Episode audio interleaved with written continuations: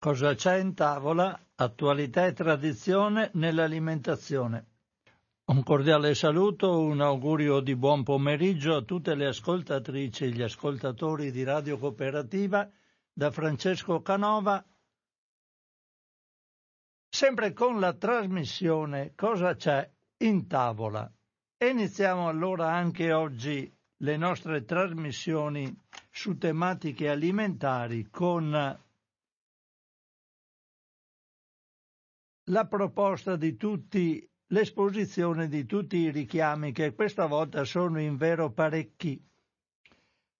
Notizie che traggo come di consueto dal sito ilfattoalimentare.it. Allora abbiamo un primo richiamo riguarda cannella biologica in polvere per possibile presenza dell'allergene anidride solforosa non dichiarato in etichetta. La cannella è a marchio principio attivo e non leggo più i numeri di lotto, leggo solo le scadenze, i termini minimi di conservazione, che sono il dicembre 2023 in entrambi i casi, perché ci sono due o tre lotti interessati. Comunque, cannella biologica in polvere a marchio principio attivo. Poi abbiamo un altro richiamo. Allora, questo è. Andiamo a prenderlo.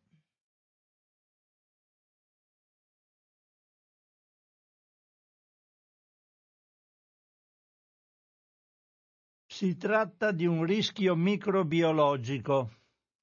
Aldi, il gigante Carrefour, hanno segnalato il richiamo da parte del produttore di un lotto di salame campagnolo venduto con i marchi Gourmet Feinst Cuisine di Aldi e Salumi Pasini per la presenza di salmonella.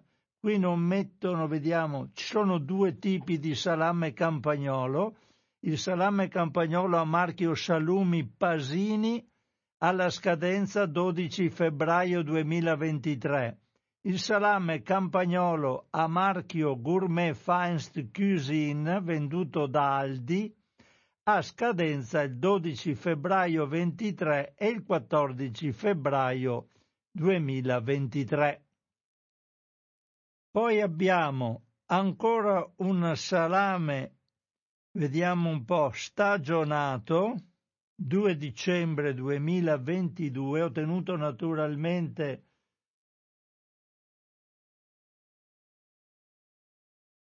quelli che hanno ancora le scadenze successive alla trasmissione che sto facendo oggi.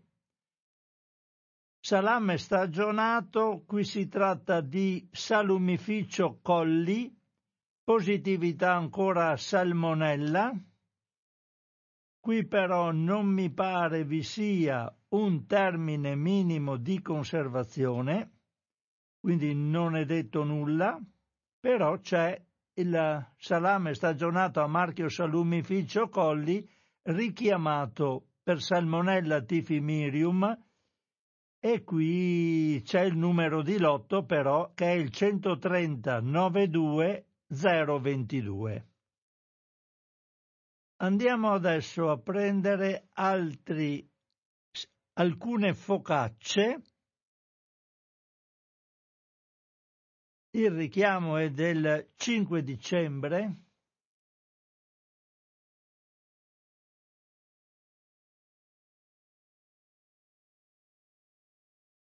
Vediamo chi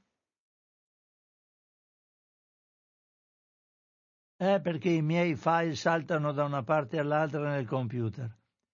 Allora, Penny Market ha segnalato il richiamo precauzionale, sempre da parte del produttore, di un lotto di focacce con olio extravergine di oliva 8,7% a marchio Spizzipa, Spizzipan per presenza di ocratossina A la scadenza è abbastanza prossima, 13 gennaio 2023. Poi abbiamo dei filetti di acciughe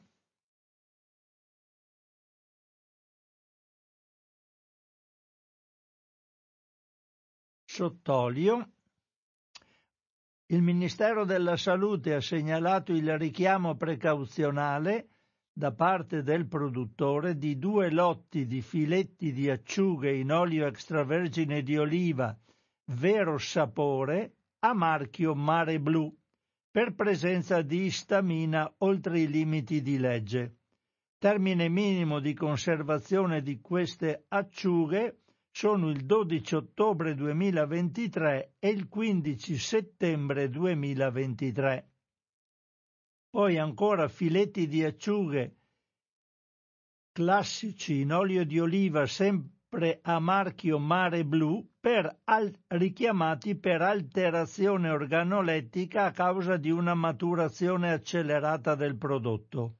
Termini minimi di conservazione 18 ottobre 23 e 14 settembre 2023. Andiamo poi in data 12 dicembre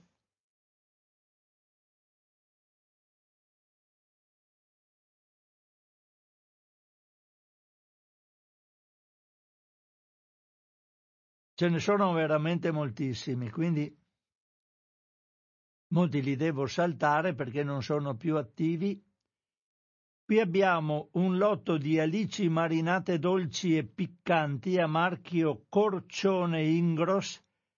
Queste sono state richiamate per presenza di larve vive di anisakis, sapete che è un problema molto, molto grosso.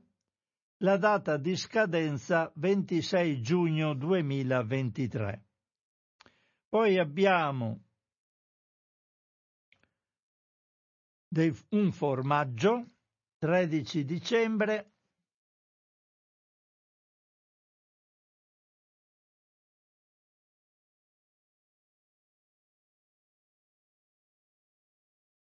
Qui si tratta di un pecorino stagionato al tartufo a marchio Deluxe della Lidl, richiamato per presenza di listeria la, il termine minimo di conservazione di questo prodotto il 19 marzo 2023. Quindi pecorino stagionato al tartufo a marchio deluxe, prodotto di Lidl, insomma, per presenza di listeria. Poi abbiamo ancora delle polpette vegetali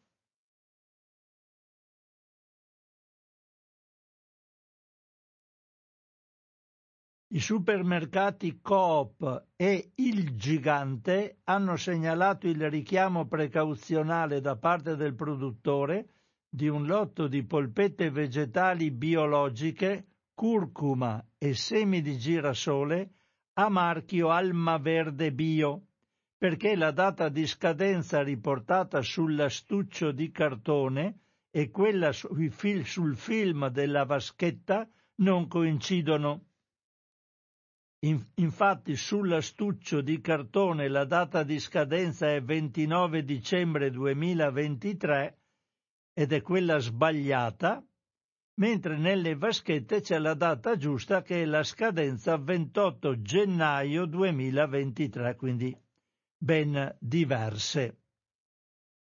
Andiamo poi a vedere un'ultima notizia che era antecedente a quelle dette adesso, comunque la scadenza, vediamo quale sarà la scadenza di questo prodotto, era evidenziato ancora in data 24 novembre.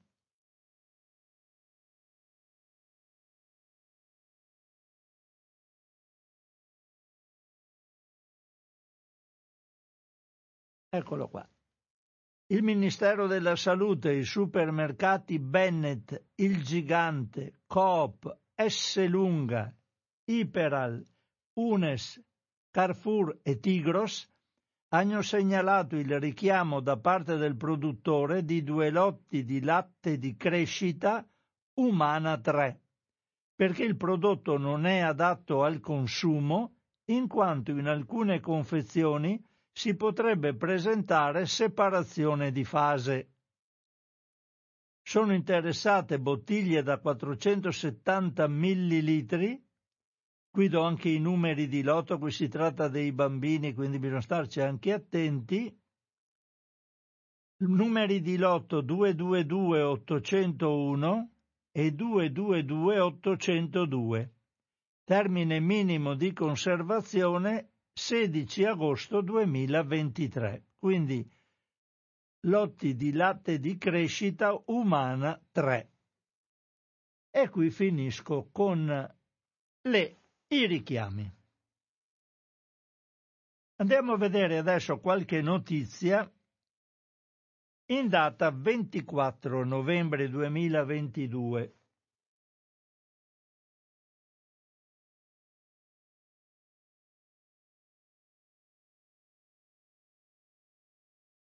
Questo articolo che vi leggo riguarda gli allevamenti intensivi che riversano batteri resistenti agli antibiotici nei fiumi britannici.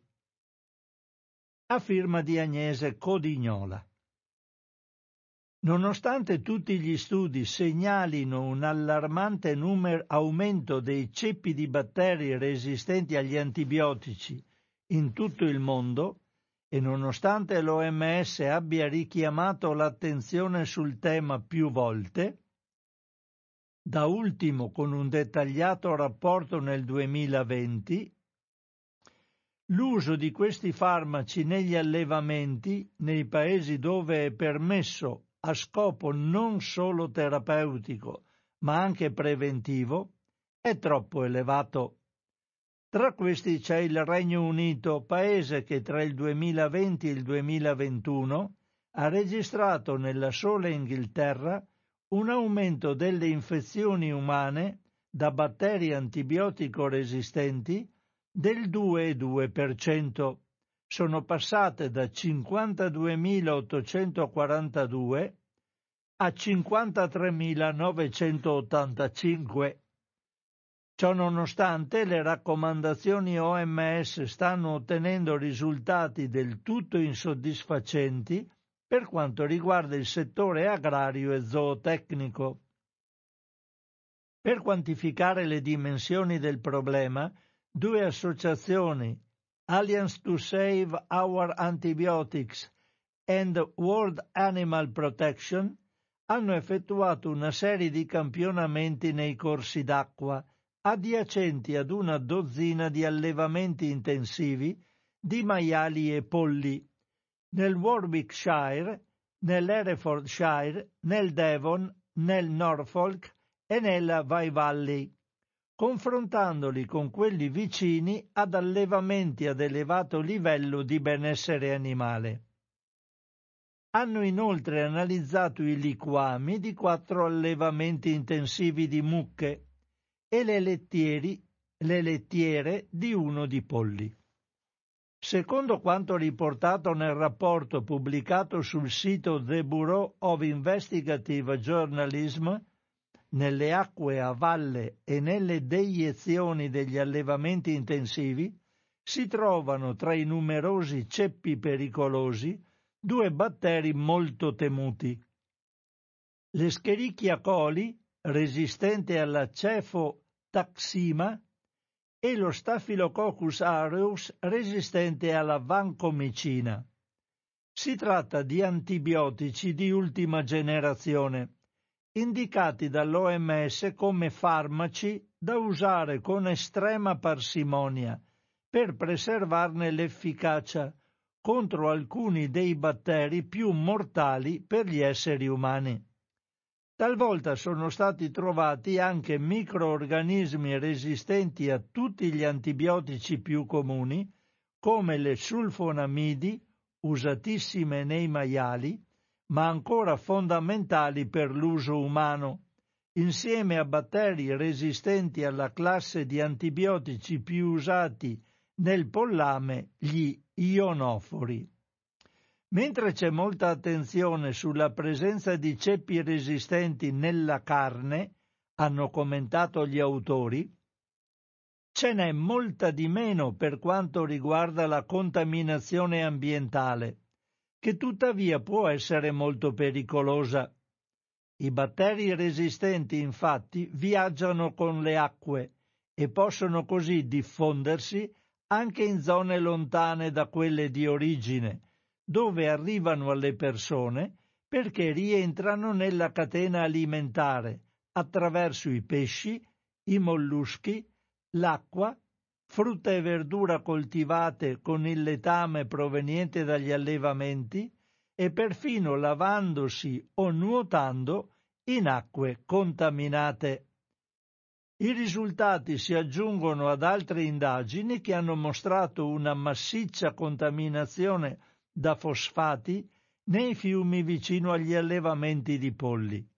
Tutto ciò dimostra che le misure attuali basate su riduzioni e campionamenti volontari non funzionano e questo nonostante l'ultimo rapporto della sorveglianza veterinaria pubblica indichi che dal 2014 ad oggi l'impiego di antibiotici sia diminuito del 55%. Ma evidentemente non basta Secondo lo stesso governo britannico nel 2016 le infezioni da patogeni resistenti agli antibiotici hanno provocato 700.000 decessi nel mondo, valore che potrebbe arrivare a 10 milioni entro il 2050 se non saranno presi provvedimenti urgenti ed efficaci anche nel Regno Unito. E questo quanto ci ha raccontato Agnese Codignola. Andiamo adesso a leggere qualcosa sulla pubblicità. Prendo un articoletto del 24 novembre 2022 che riguarda la Ferrero.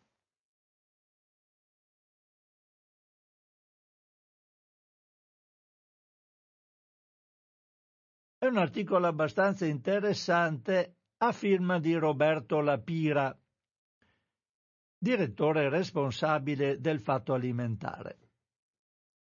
Ogni sera in televisione si vedono decine di spot che promuovono i prodotti dolciari Ferrero. Si tratta di una valanga di messaggi pubblicitari supportata da un investimento di circa 120 milioni che l'azienda di Alba, secondo i pochi dati a disposizione diffusi nel 2021, investe all'anno in pubblicità. Pensate, 120 milioni di euro.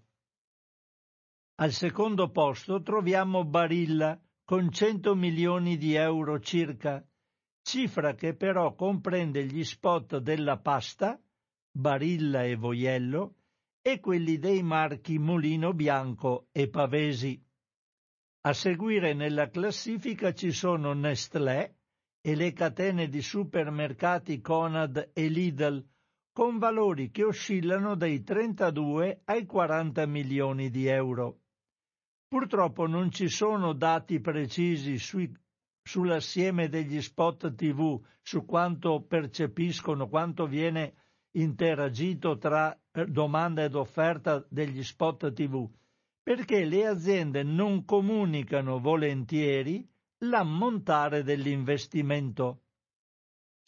Visto l'ammontare finanziario di Ferrero, abbiamo sentito 120 milioni di euro all'anno, è inevitabile imbattersi ogni sera nella pubblicità dei prodotti dell'azienda di Alba, anche se non sempre lo spettatore se ne rende conto, perché i marchi che fanno capo all'azienda di Alba sono numerosi. Ho preso questo articolo perché è interessante quanti prodotti sono di proprietà della Ferrero. L'elenco comincia con Nutella, seguita dai Boeri Moncherie e dai Pocket Coffee.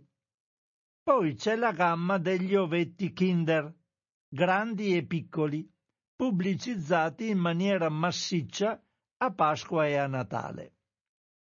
Un capitolo a parte è quello che delle merendine Kinder, declinate in svariate ricette, a partire da quelle nel banco frigo come fetta al latte, paradiso, pingui.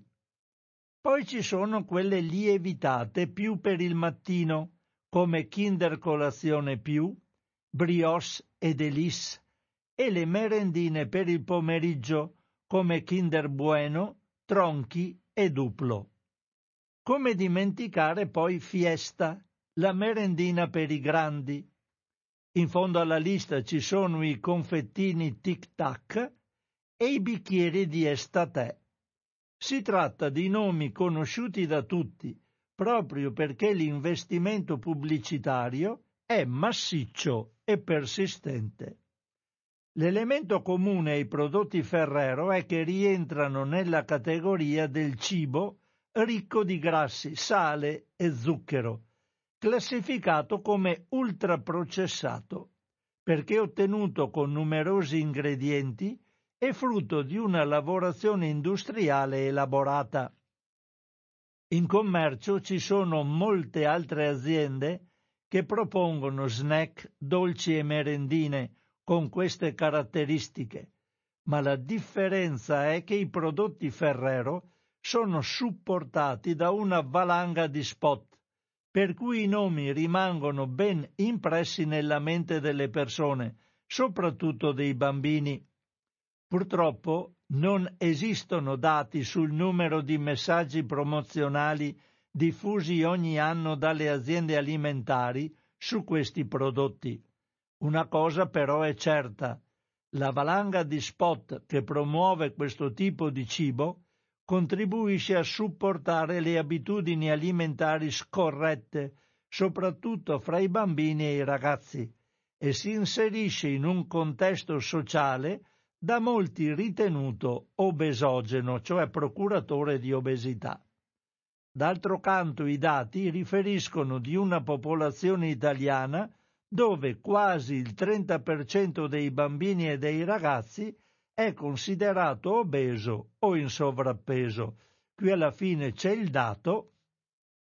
L'Italia risulta ai primi posti in Europa per quanto riguarda la percentuale di bambini obesi o in eccesso ponderale.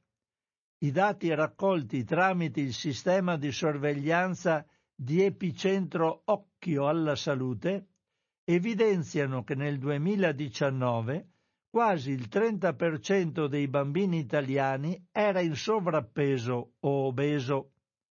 Più nel dettaglio nell'ultima edizione della rilevazione, in tutta Italia sono stati presi in considerazione oltre 50.000 bambini e bambine della terza classe della scuola primaria.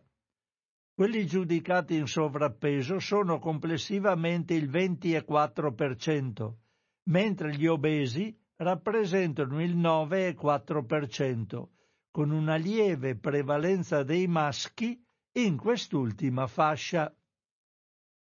Per cercare di rallentare il dilagare di sovrappeso e obesità, in particolare nella fascia di età dei più piccoli, alcuni paesi come ad esempio Regno Unito e Spagna hanno adottato normative che limitano la diffusione di messaggi promozionali di prodotti alimentari ricchi di sale, zucchero e grassi.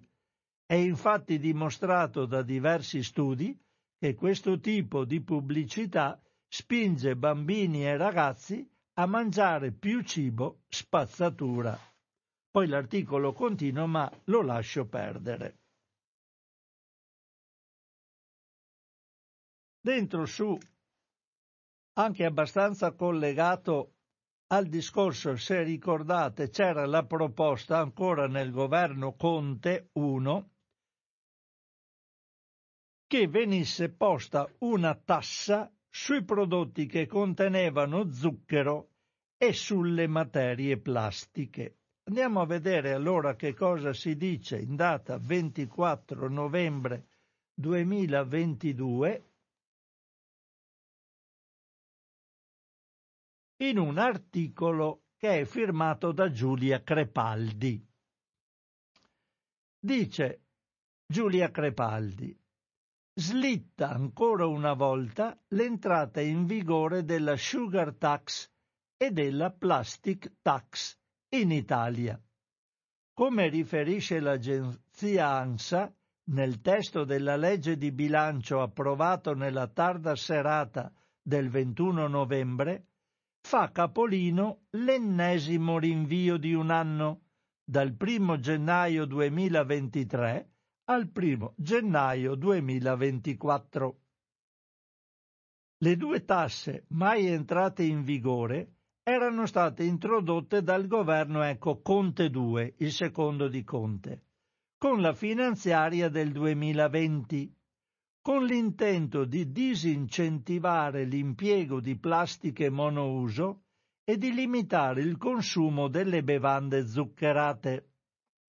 La decisione di sospendere per un altro anno l'applicazione della plastic tax e della sugar tax era stata anticipata nelle scorse settimane dal Sole 24 ore, secondo cui l'esecutivo Meloni starebbe valutando la possibilità di abolirle definitivamente.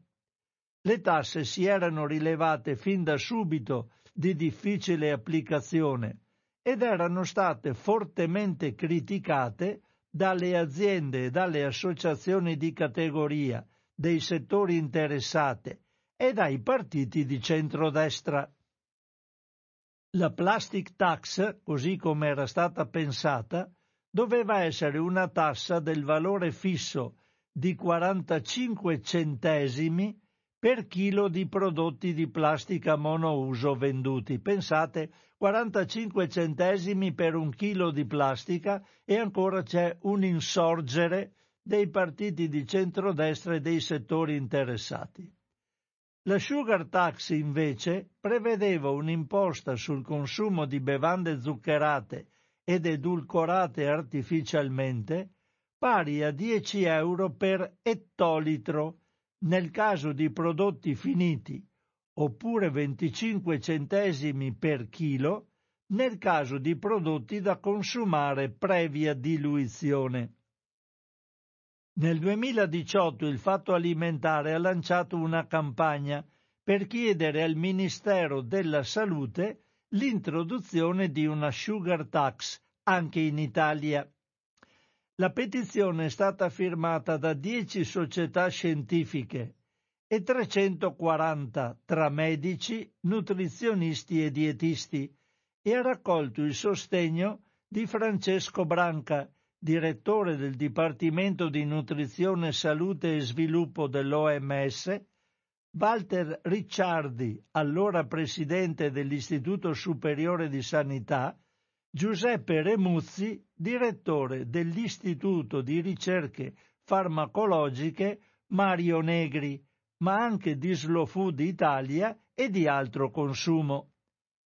E qui invece Niente, adesso le vogliono levare, altro che obesità, care amiche e amici ascoltatori, qui levano tutte le tasse che potrebbero in qualche modo ostacolare questo processo di ingrassamento dei nostri ragazzi. E intanto ci sono 120 milioni di pubblicità all'anno della Ferrero, non solo lei naturalmente, perché questa viene citata per la quantità di di marchi di prodotti che ha sotto la sua direzione perché è una multinazionale enorme. Ferrero penso sia la persona più ricca in Italia, quindi giustamente ha molti soldi da spendere in pubblicità, ma la pubblicità gli rende e il nostro governo Meloni pensa di eliminare tutte le possibili tasse sullo zucchero che possono limitare l'accesso a questi prodotti da parte dei bambini, ma voi mi direte allora cosa facciamo? Però magari il governo incentiva dei programmi di educazione alimentare. Ci saranno dei programmi di educazione alimentare fatti magari ai bambini nelle scuole, nei quali, indipendentemente dalla pubblicità fatta dai produttori, viene insegnato ai bambini di come mangiare in modo corretto.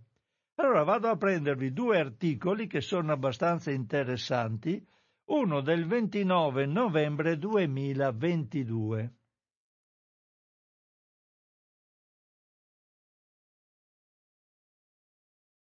Parlavamo di zuccheri, di tassa sullo zucchero e quindi ci sono anche i progetti di educazione alimentare sullo zucchero. Ci dice Paola Emilia Cicerone. I progetti educativi promossi da aziende sono frequenti e spesso apprezzabili, ma è difficile evitare qualche perplessità quando si vede un progetto promosso da Eridania e dedicato allo zucchero. Un'iniziativa rivolta ai bambini delle elementari intitolata A scuola di dolcezza, che si propone, così si legge nel comunicato redatto dall'azienda, di diffondere importanti consapevolezze tra i bambini sul consumo responsabile di zucchero e sulla corretta nutrizione.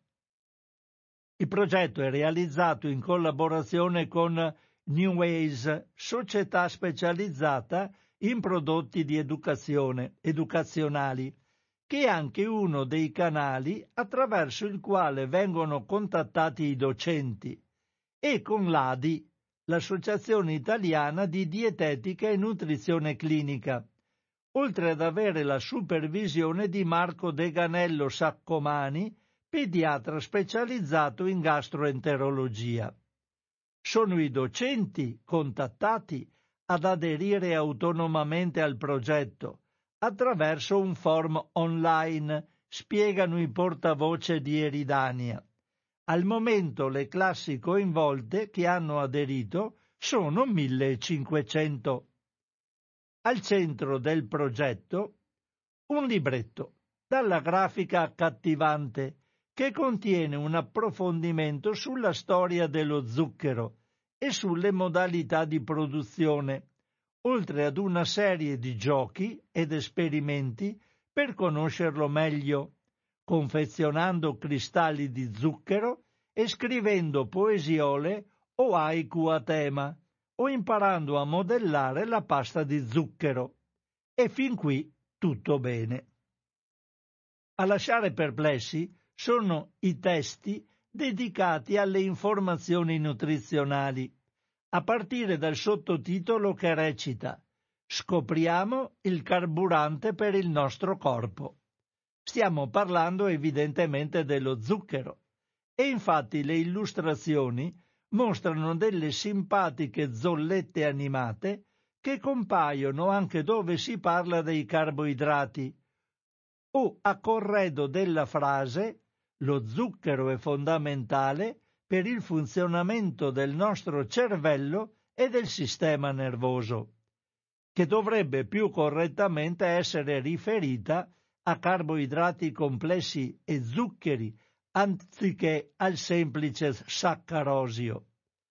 C'è poi da chiedersi se sia corretto promuovere il consumo di zuccheri come alimenti che forniscono la giusta carica per studiare e fare sport, includendo tra i cibi che fanno parte della dieta dolciumi e bibite gassate, anche se il testo contiene un invito a non esagerare e soprattutto senza fare alcun riferimento al problema dell'obesità infantile questo di cui abbiamo parlato prima. E qui dopo si dice che nel, nel documento si legge correttamente che l'OMS indica di non superare il 10% dell'apporto calorico complessivo per quanto riguarda gli zuccheri liberi, allo stesso tempo però l'OMS consiglia di non superare il 5% del totale, la metà di quanto indicato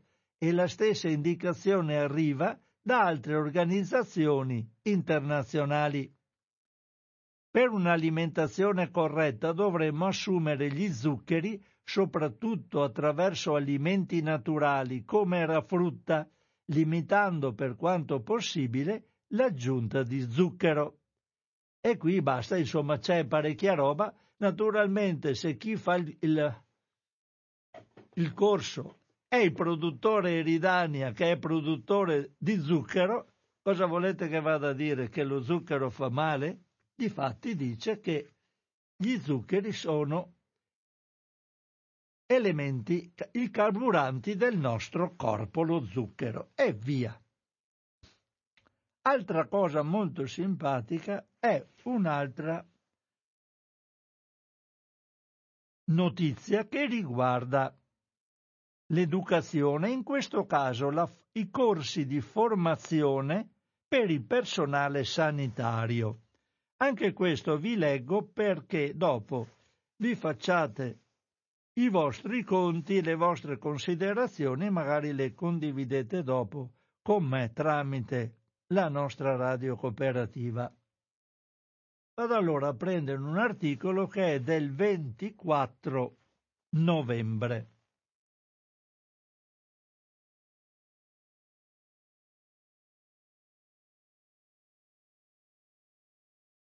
Vediamo un po'. Scusate perché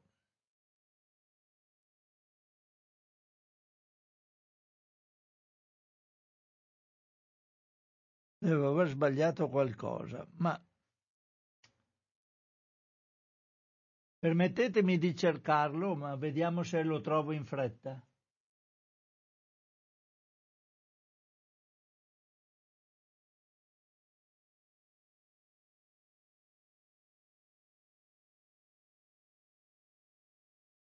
E sì, l'ho trovato. Allora, articolo di Antonio Pratesi.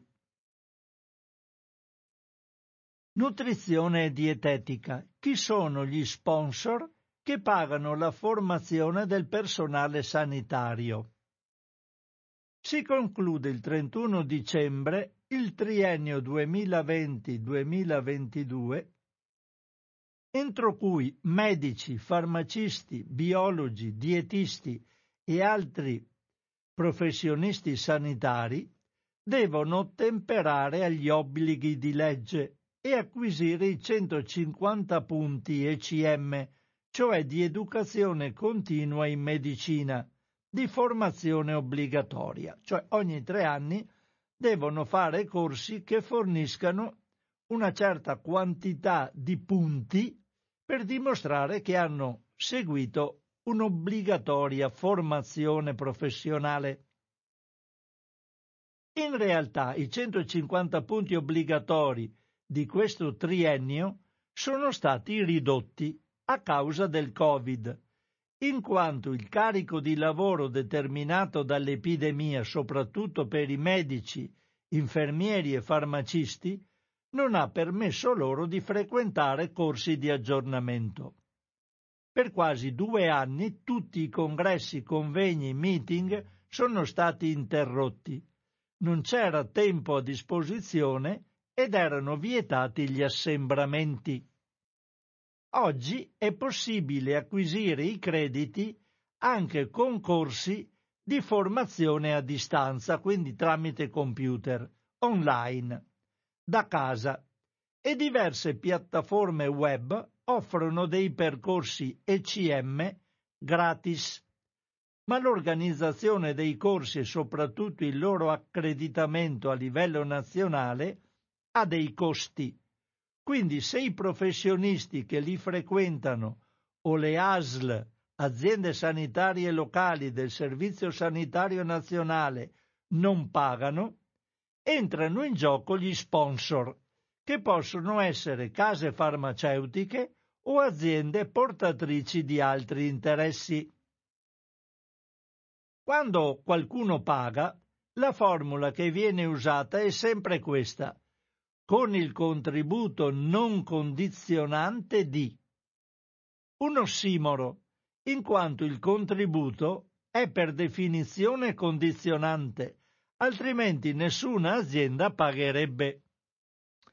Abbiamo incontrato un corso ECM su il medico di medicina generale e l'uso di alcol tra i suoi pazienti per medici, biologi e farmacisti, sponsorizzato addirittura da Federvini. Federazione Italiana Industriali Produttori, Esportatori e Importatori di Vini, Acque Viti, Liquori, il cui scopo è la tutela degli interessi e l'assistenza della categoria. Il corso sull'uso dell'alcol per i medici è fatto da Federvini, cioè pagato da Federvini. Dato che i medici e tutta la popolazione non hanno sempre le idee chiare di quale rischio rappresenti l'alcol per la salute della collettività, era opportuno evitare uno sponsor di questo genere. I corsi delle diete chetogeniche non mancano mai nelle varie piattaforme ECM e gli sponsor sono in genere aziende produttrici di prodotti per realizzare questi programmi che sono molto costosi per il consumatore. Si può trovare addirittura un corso sulla fitochetogenica, un nuovo approccio alla dieta chetogenica, 4 punti ECM, con il contributo non condizionante di Gianluca Mac, ideatore della famosa dieta tisanoreica. Altro corso ECM, 8 crediti, è il masterclass in longevità e nutrizione che si basa sugli studi fatti da Walter Longo e che viene offerto con una scontistica particolare agli iscritti all'Ordine Nazionale dei Biologi, grazie al contributo di una fondazione creata sempre dallo stesso Longo, fondatore tra l'altro dell'azienda Prolon, che vende kit per la dieta Mima digiuno. Ma il corso che più ci ha colpito è una FAD sincrona di tre giorni sulla dieta a zona di ben 36 punti ECM, che ha tra i partners Equip Enervit e Zone Academy. La dieta in la zona è una moda dietetica che rientra nell'ampio capitolo delle diete low carb a basso contenuto di carboidrati. Propone un apporto di un 40% di energia da carboidrati in contrasto con i LARN 2014 italiani o le linee guida WTO.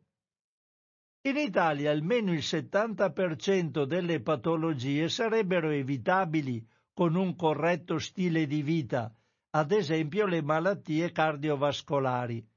Ma in ambito sanitario la formazione su alimentazione e salute è trascurata.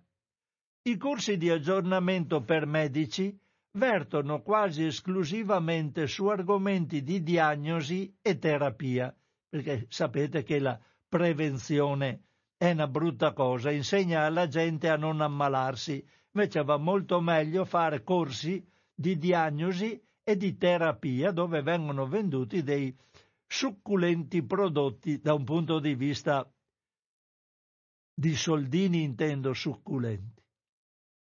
Nel contempo vari guru alla Vanna Marchi spopolano in tv e nel web per vendere i loro libri e prodotti, addirittura alcuni autori medici in libri best seller sostengono vari modelli di diete low carb contrari alla dieta mediterranea e alle linee guida internazionali.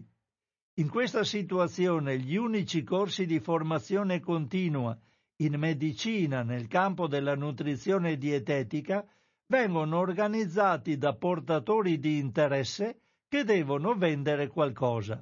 Non è un caso se la dieta mediterranea nel bel paese è diventata una chimera. Non possiamo lasciare la formazione dei medici, biologi, farmacisti, dietisti in mano a chi deve vendere qualcosa, perché in questo modo si danneggia la salute della popolazione e il Servizio Sanitario Nazionale. I corsi per i medici hanno il compito di aggiornare o consolidare le conoscenze, non di confonderle. E qui dopo lasciamo perdere i vari regali e regalini che vengono fatti a medici e professionisti quando prescrivono determinate cose. Allora, ma, ma, sono le 12.50. Sarebbe quasi l'ora di passare a voi. Ma volevo leggervi un'ultima notiziola. Tra quelle che ne avevo tante, ma non ce la faccio a leggervele tutte. Però vi leggo questa che è del 30 novembre 2022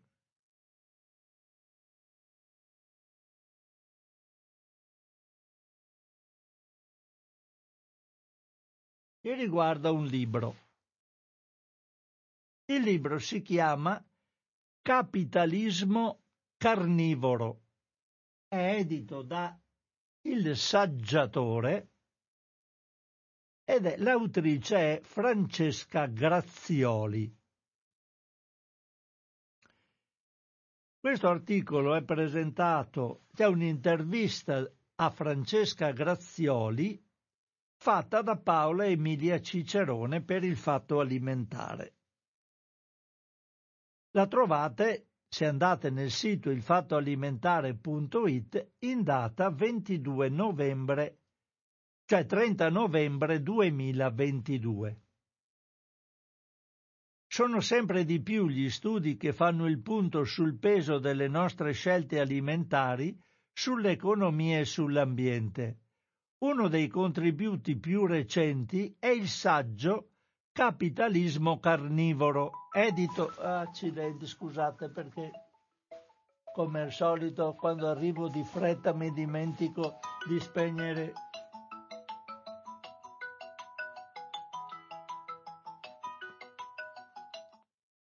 spegniamo il telefono e così ho chiuso, scusate, ma è una cosa che dovrei fare, ma non mi ricordo mai di farla quando arrivo di corsa. Più c'era il cancello chiuso, perché in periodo di ferie la nostra sede ha il cancello principale chiuso, bisogna eh, digitare pulsantiere e tutto, quindi non ce la facciamo più arrivare in tempo. Bisogna partire molto prima come si dovrebbe fare. Allora, uno dei contributi più recenti è il saggio Capitalismo carnivoro, edito dal Saggiatore 2022 di Francesca Grazioli, economista specializzata all'Università di Scienze Gastronomiche di Pollenzo, oggi impegnata presso Biover- Bioversity International.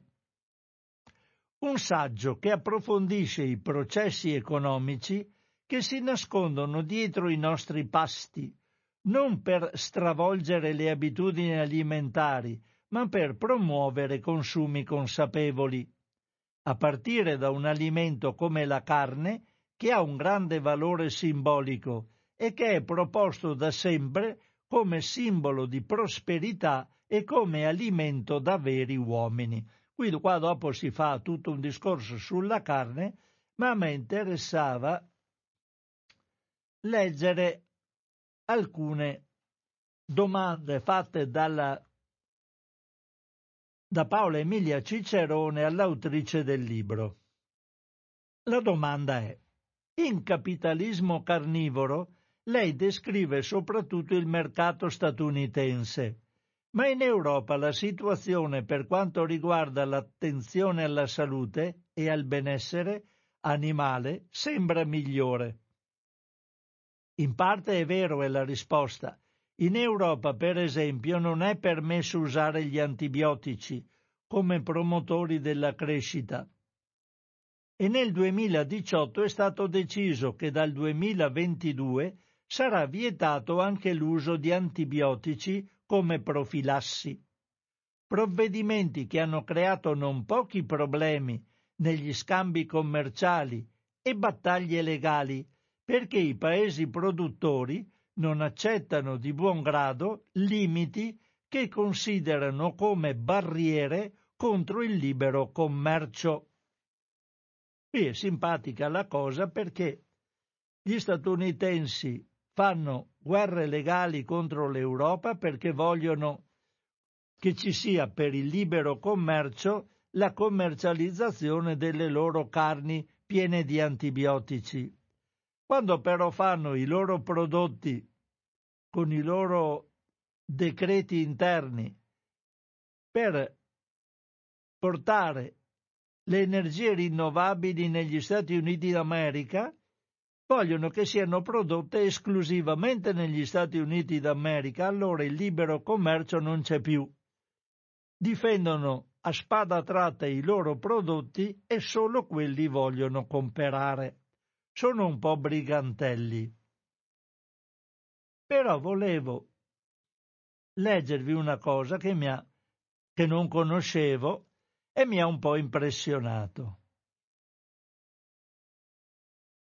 Quando si parla della carne, si dice per quanto riguarda la carne, chiedono, chiede la, l'intervistatrice e la, l'autrice del libro dice entrano in gioco vari elementi. Pensiamo ai nuovi stili di vita, a come le famiglie abbiano sempre meno tempo per cucinare. Tra le carni più diffuse, infatti, ci sono quelle che richiedono poca elaborazione in cucina e sono gradite ai bambini, come i wurstel o i nugget di pollo. Sono i polli, non li ho mai mangiati, ma insomma nugget sarà, si dirà nugget di pollo, non so, pezzetti di pollo preconfezionati, congelati, che ne so. Dei wurstel ricordatevi che bisogna sempre cucinarli, mai mangiarli crudi mi raccomando, almeno quattro minuti in acqua bollente. Boh.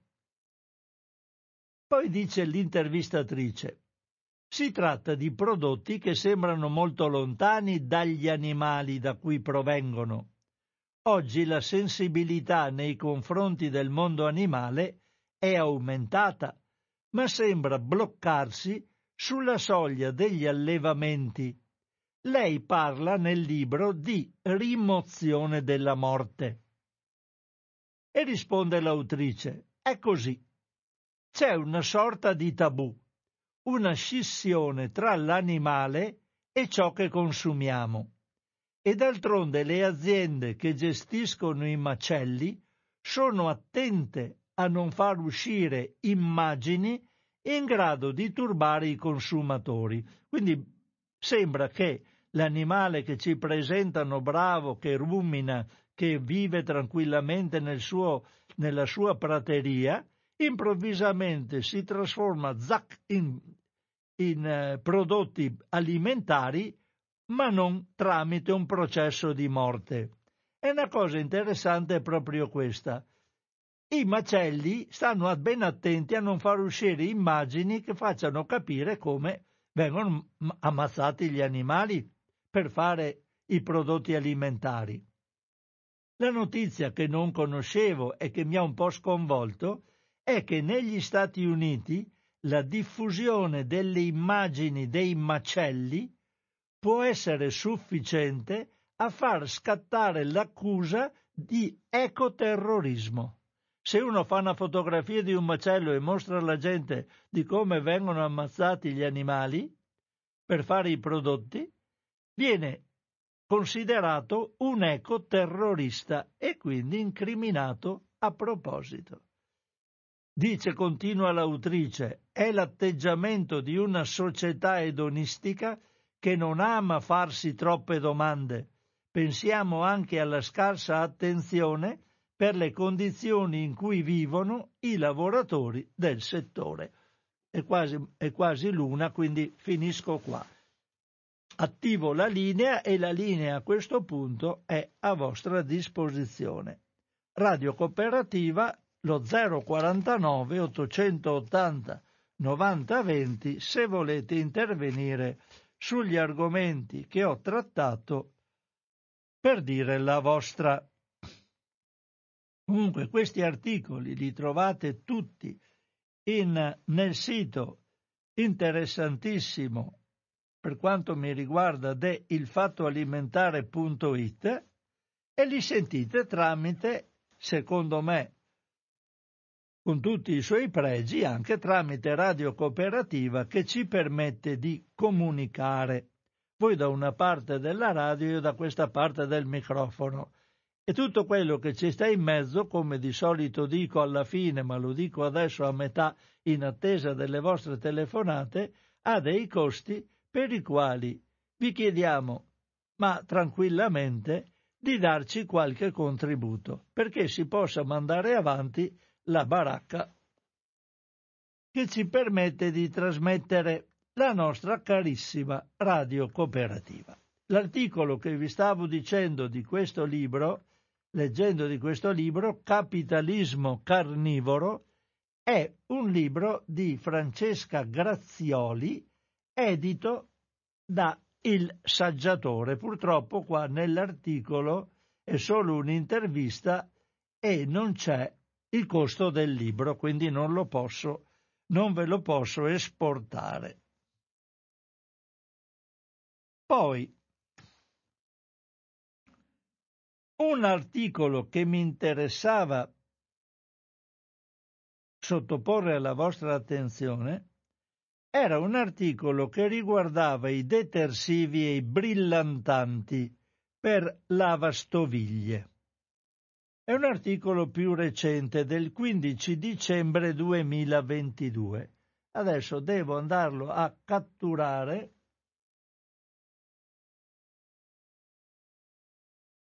e sottoporlo alla vostra attenzione. È un articolo a firma di Agnese Codignola.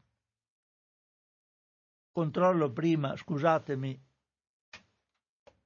il nostro telefono, tutto funziona, quindi sono tranquillo.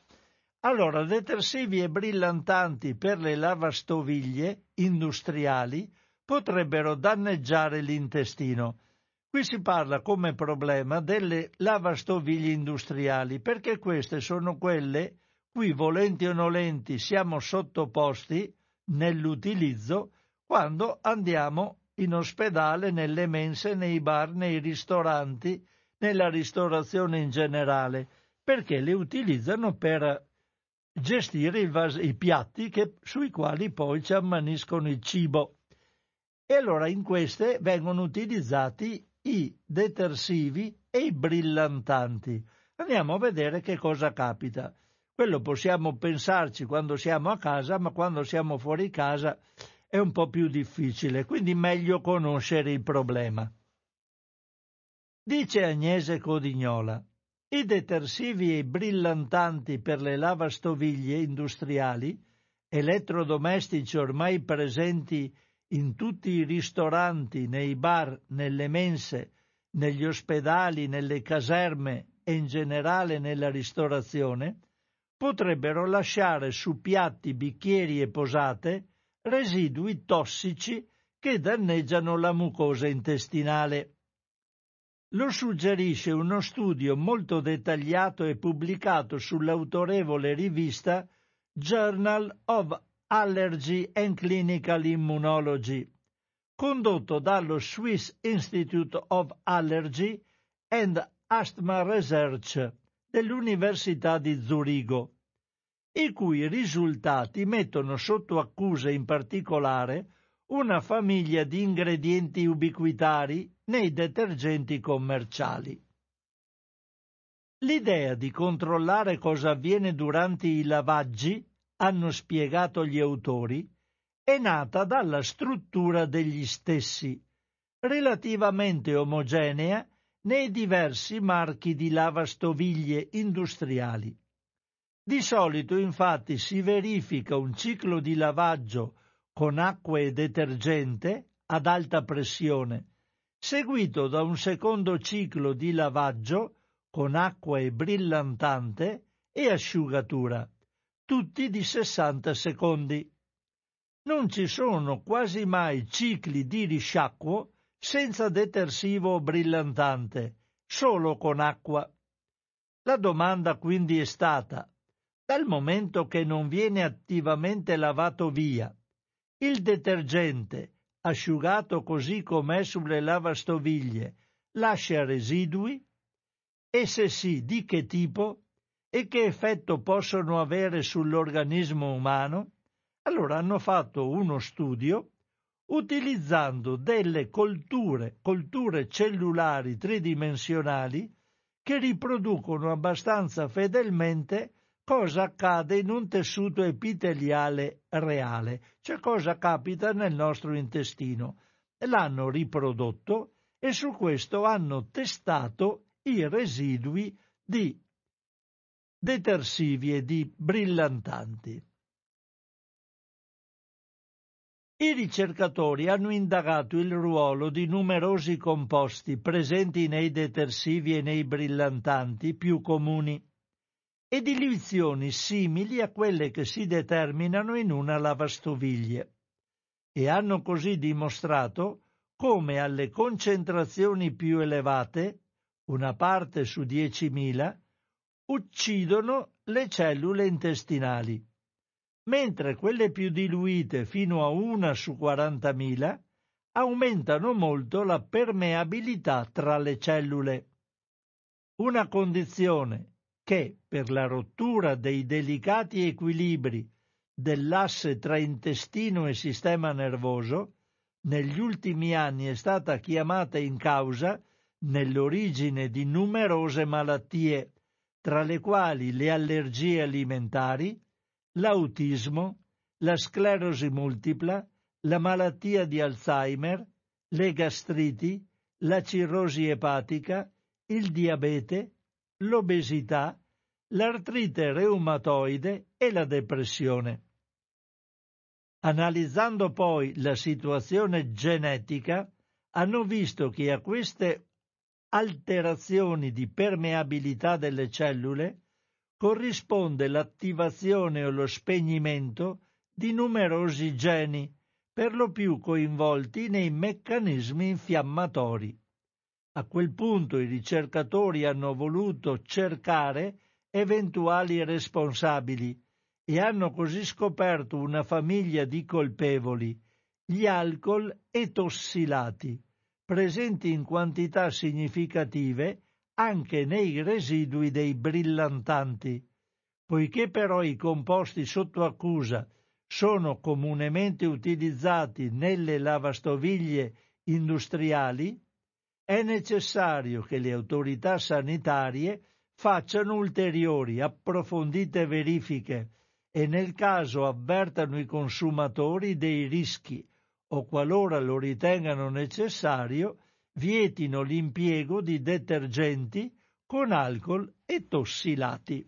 Qua sì che ci avvertano può essere utile nel caso noi li si usi nella, nuova, nella nostra lavastoviglie casalinga, ma certamente se vogliono preservare la nostra salute, qualora se ne interessassero, quando andiamo in giro a mangiare da qualche parte o ci siamo obbligati se andiamo in ospedale, ecco che allora servono delle regole di legge che vietino l'impiego di questi alcoli tossilati. Ci sarà naturalmente un'insorgenza da parte di chi produce gli alcoli tossilati per cui saranno bellamente lasciati stare e a produrli tranquillamente come sempre stanno facendo.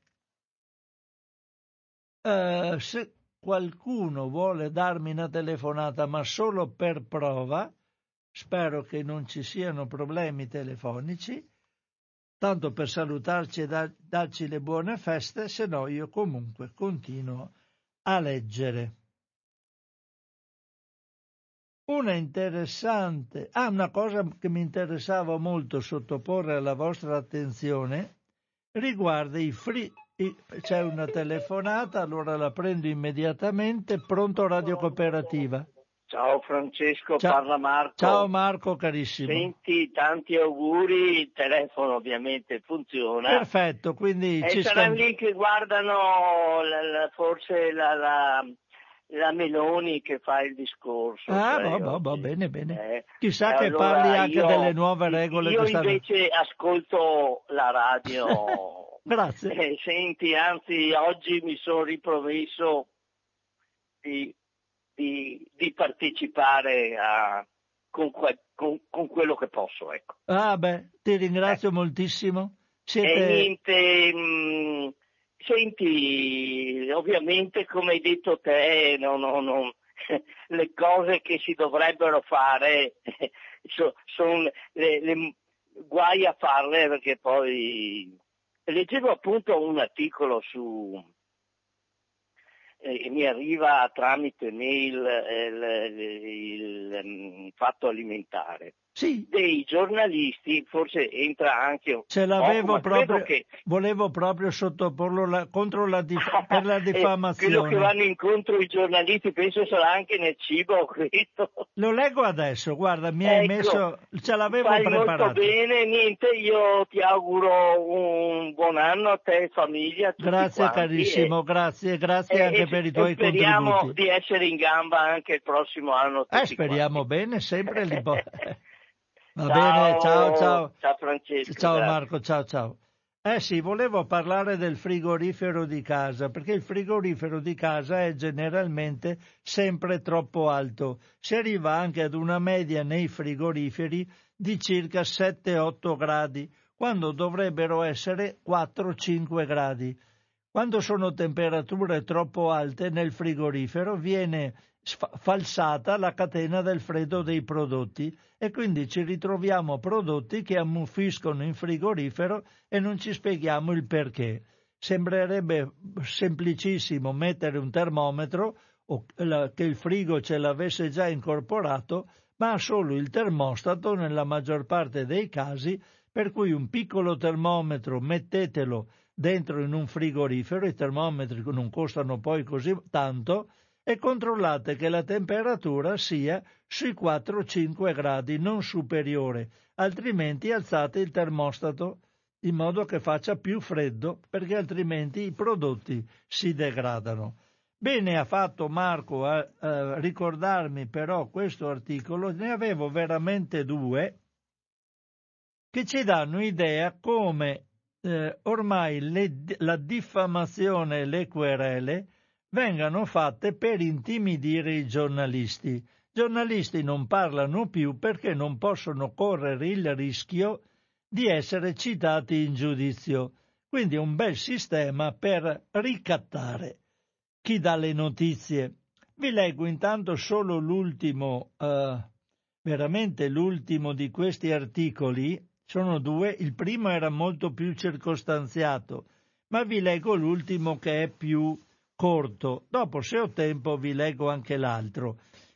È in data 28 dicembre 2022 ed è proprio quello di cui probabilmente parlava di cui parlava Marco a firma della redazione del Fatto Alimentare. Nel 2022 raddoppiano le intimidazioni e le querele contro i giornalisti diminuiscono le segnalazioni al Ministero. Nei primi nove mesi del 2022 in Italia i giornalisti che hanno subito minacce sono stati il doppio rispetto all'anno precedente, 564 contro 288. I dati diffusi dall'osservatorio Ossigeno per l'informazione prendono in considerazione tipologie di intimidazioni più ampie rispetto a quelle prese, pre, registrate dal Viminale. Il conteggio comprende anche le querele e le cause per diffamazione promosse in modo temerario e strumentale, oltre alle violazioni del diritto di informazione, codificato dall'articolo 10 della Convenzione europea dei diritti dell'uomo. La considerazione che emerge dall'analisi dei dati è l'aumento delle cause considerate pretestuose o infondate, rese possibili dalla legislazione italiana ritenuta anacronistica perché consente un uso scorretto del sistema giudiziario, denunciato dall'UNESCO in un recente studio. Qui è bello perché c'è questa denuncia dell'UNESCO nei confronti dell'Italia che permette venga attuato questo sistema giudiziario anacronistico per eh, condurre eh, delle azioni nei confronti dei giornalisti per poterli tacitare. Il numero dei casi violenti, quindi dicevo, questa, se andate su questo articolo del fatto alimentare, c'è il collegamento ipertestuale si arriva a questo, a questo studio dell'UNESCO che è molto circostanziato, è molto lungo, abbastanza lungo, però è in italiano ed è interessante leggerlo. Il numero dei casi violenti, ovvero delle intimidazioni ai giornalisti, segnalate alle forze dell'ordine e registrate dal centro di osservazione del Ministero dell'Interno, è in diminuzione. Si tratta di 84 episodi intimidatori rispetto ai 162 registrati nello stesso periodo del 2021 con una flessione del 48%, quindi sembrano meno.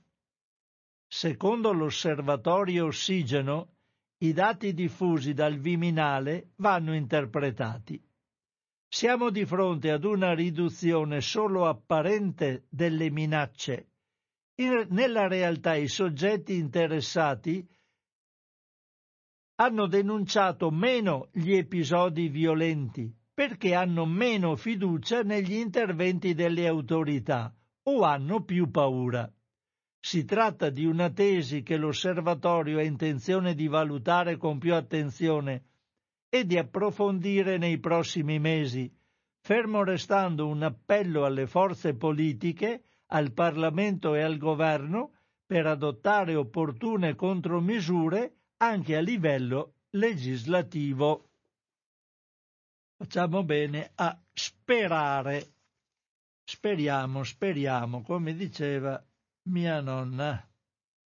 Chi vive sperando, poi diceva un'altra roba che non posso dire per radio.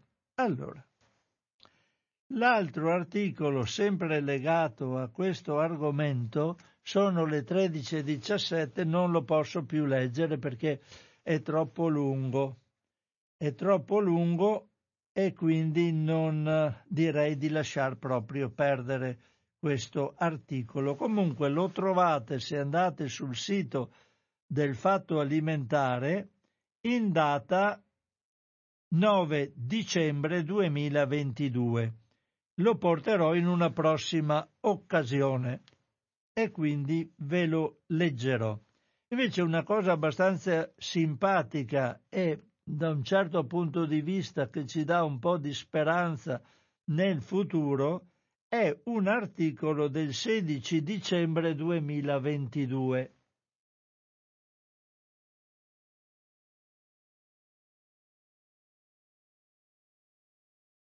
Vediamo un po'. Eccolo qua. Sapete che c'è quell'app che si può scaricare sul telefonino che si chiama Yuka, Y-U-K-A. Questa app ci permette di fotografare con, con un QR il codice a barre degli alimenti e l'app ti dice se quell'alimento è buono o cattivo e quindi molto simpatica, io ce l'ho e controllo sempre i cibi dei supermercati. Allora, naturalmente ci sono dei criteri a seguito dei quali Yuka dà i suoi giudizi. Ed ecco che Yuka in un certo caso è stata citata in giudizio per danni da un produttore, mi pare, di salumi che aveva visto i suoi prodotti colpevolizzati con un punteggio basso, 9 punti su 100 punti che è il massimo, perché contenevano i nitriti e i nitrati. Vi leggo questo articolo di Giulia Crepaldi. Iuca vince in appello contro un produttore di salumi. L'app ha tutto il diritto di informare i consumatori sui rischi per la salute legati ai nitriti. Lo ha deciso la Corte d'Appello di Aix-en-Provence riformando così la sentenza di primo grado del Tribunale del commercio locale.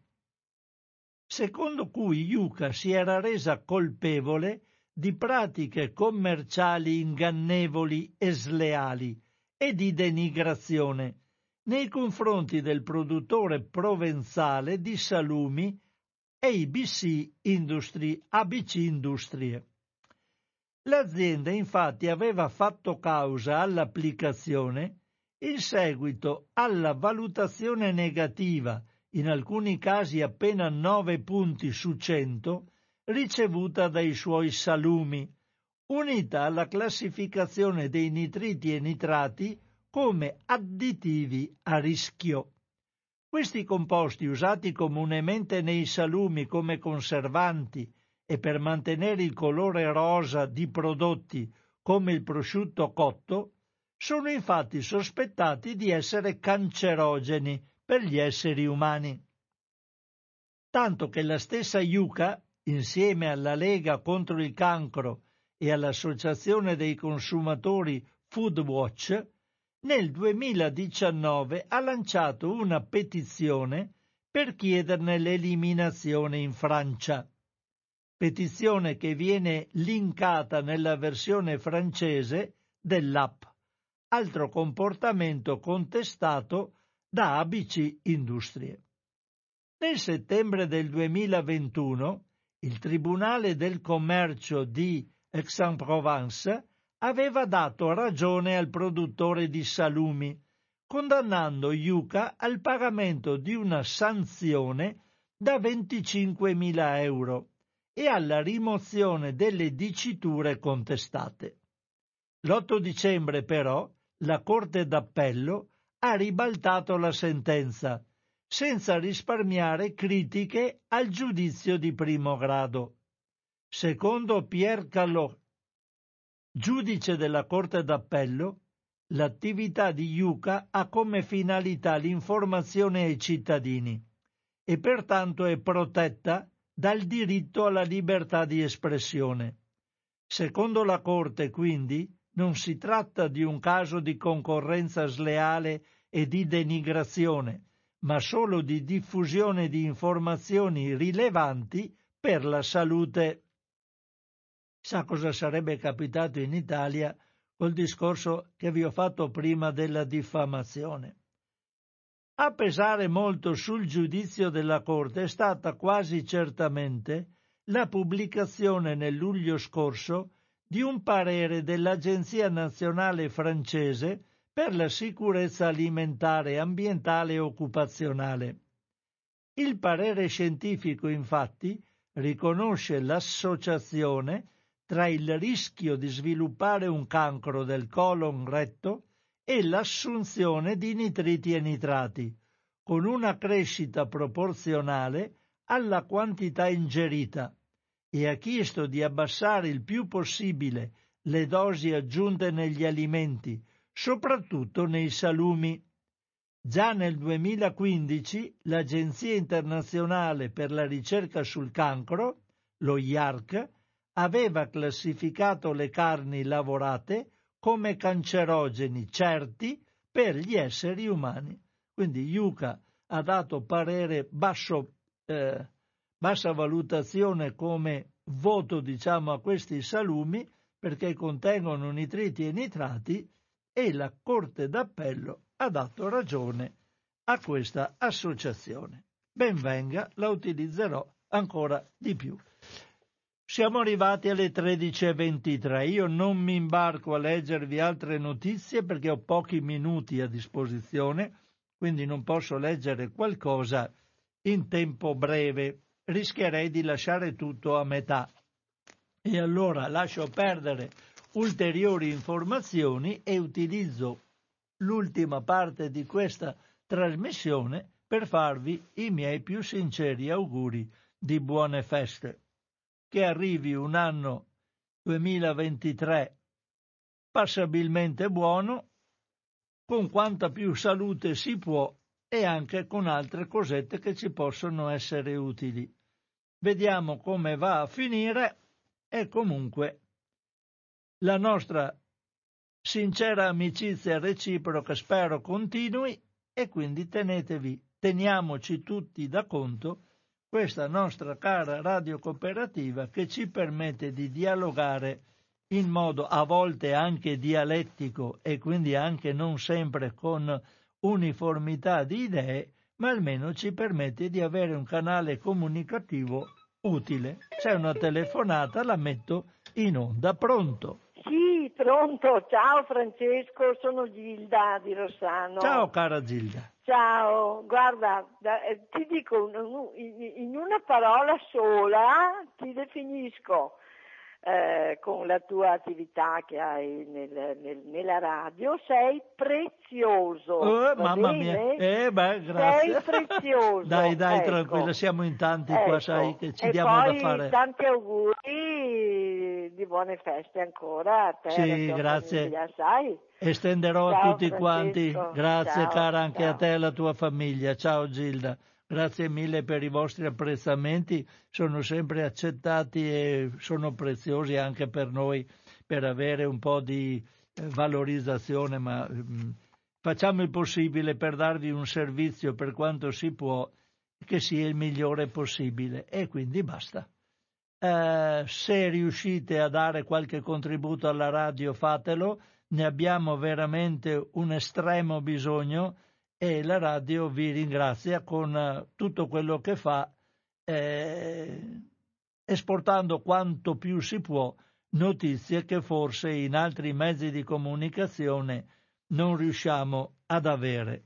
Implica un certo impegno di ricerca, ma spero, eh, come voi state facendo, ci venga riconosciuta questa ricerca che facciamo per darvi quanto più possiamo una informazione a 360 gradi. Poi i vostri contributi sono comunque preziosi per concluderla e, e, e impreziosirla con altre notizie. Ciao ancora a tutti, buon anno e basta. Fine. Al prossimo anno. Ciao a tutti da Francesco Canova.